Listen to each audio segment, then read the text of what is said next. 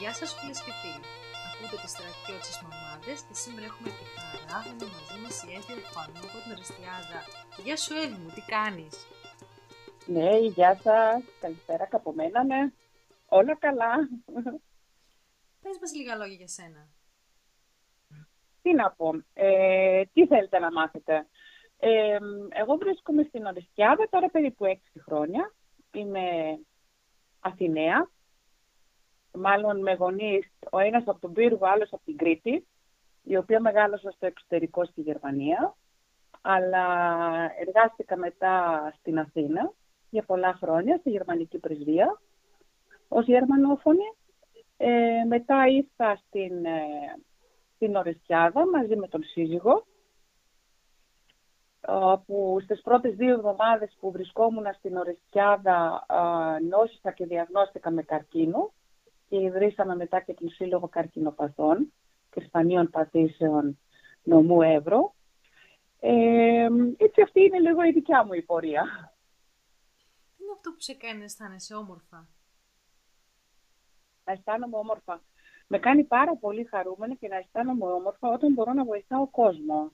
Δηλαδή, ο σύλλογος ε, είναι για εμένα έργο ζωής. Το να μπορώ να στέκομαι δίπλα στους ανθρώπους που έχουν ανάγκη για τον απλούστατο λόγο, διότι εγώ όταν πρώτο ήρθα στην πόλη, ε, πραγματικά ε, ε, ήμουνα πάρα πολύ μόνη Δηλαδή, με μια διάγνωση καινούρια, την οποία δεν μπορούσα και εγώ να χειριστώ καλά. Ε, δεν είχα ανθρώπους τριγύρω μου τους οποίους να γνωρίζω.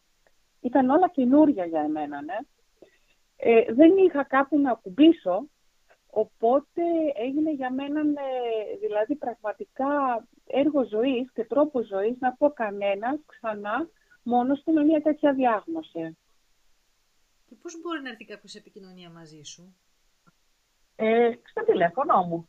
Είναι παντού, στο ίντερνετ, ε, στο facebook. Όποιος κοιτάξει για το Σύλλογο Καρκινοπαθών ε, και Σπανίων Παθήσεων μου έχω, θα βρει το τηλέφωνο μου. Πώς θα πας από τα, έθιμα, από τα ήθη και τα έθιμά μας; Ε, δεν μπορώ να πω ότι έχω ενταχθεί ακόμα πάρα πολύ στα, στα έθιμα. Έχω πάει σε κάποιες έτσι, γιορτούλες που κάνετε. Έχω πάει στο Λύκειο Ελληνίδων ε, που μου αρέσει τα Χριστούγεννα να πηγαίνω.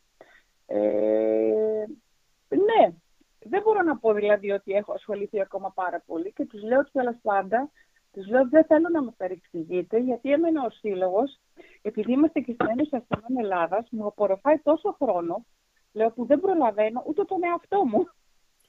Παρ' όλα αυτά έχεις κάποια αγαπημένη θρακιώτικη συνταγή. Όπως πούμε την Μπάμπο, τη Βαρβάρα που θα κάνουμε σε λίγες μέρες. Την Ολάχανο. Α. Ναι.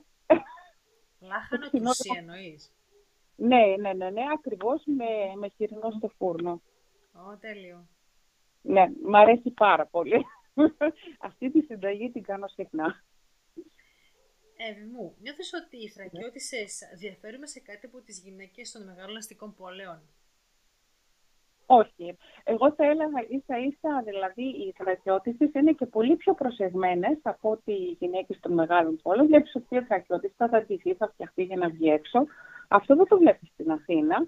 Είναι λίγο πιο χύμα όλοι τους. Ε, είναι πιο ανοιχτοί όλοι στη Θράκη.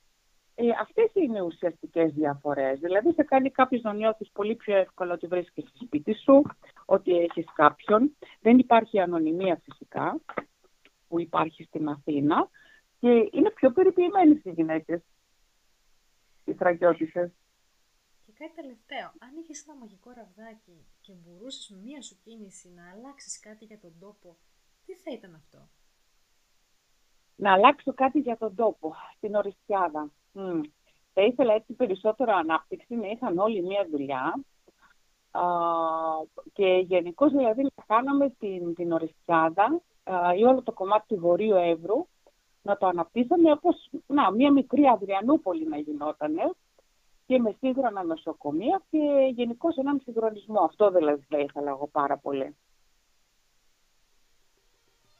Εύη μου, σε ευχαριστούμε πάρα πολύ για τον χρόνο σου που μας έδωσες την την ευκαιρία να σε γνωρίσουμε καλύτερα, να σε ακούσουμε, να είσαι καλά. Ευχόμαστε να είναι όλα εύκολα για σένα, να πετυχαίνεις του στόχου σου με ευκολία. Τα φιλιά μας και την αγάπη μας. Ευχαριστώ πάρα πολύ. Εγώ ευχαριστώ.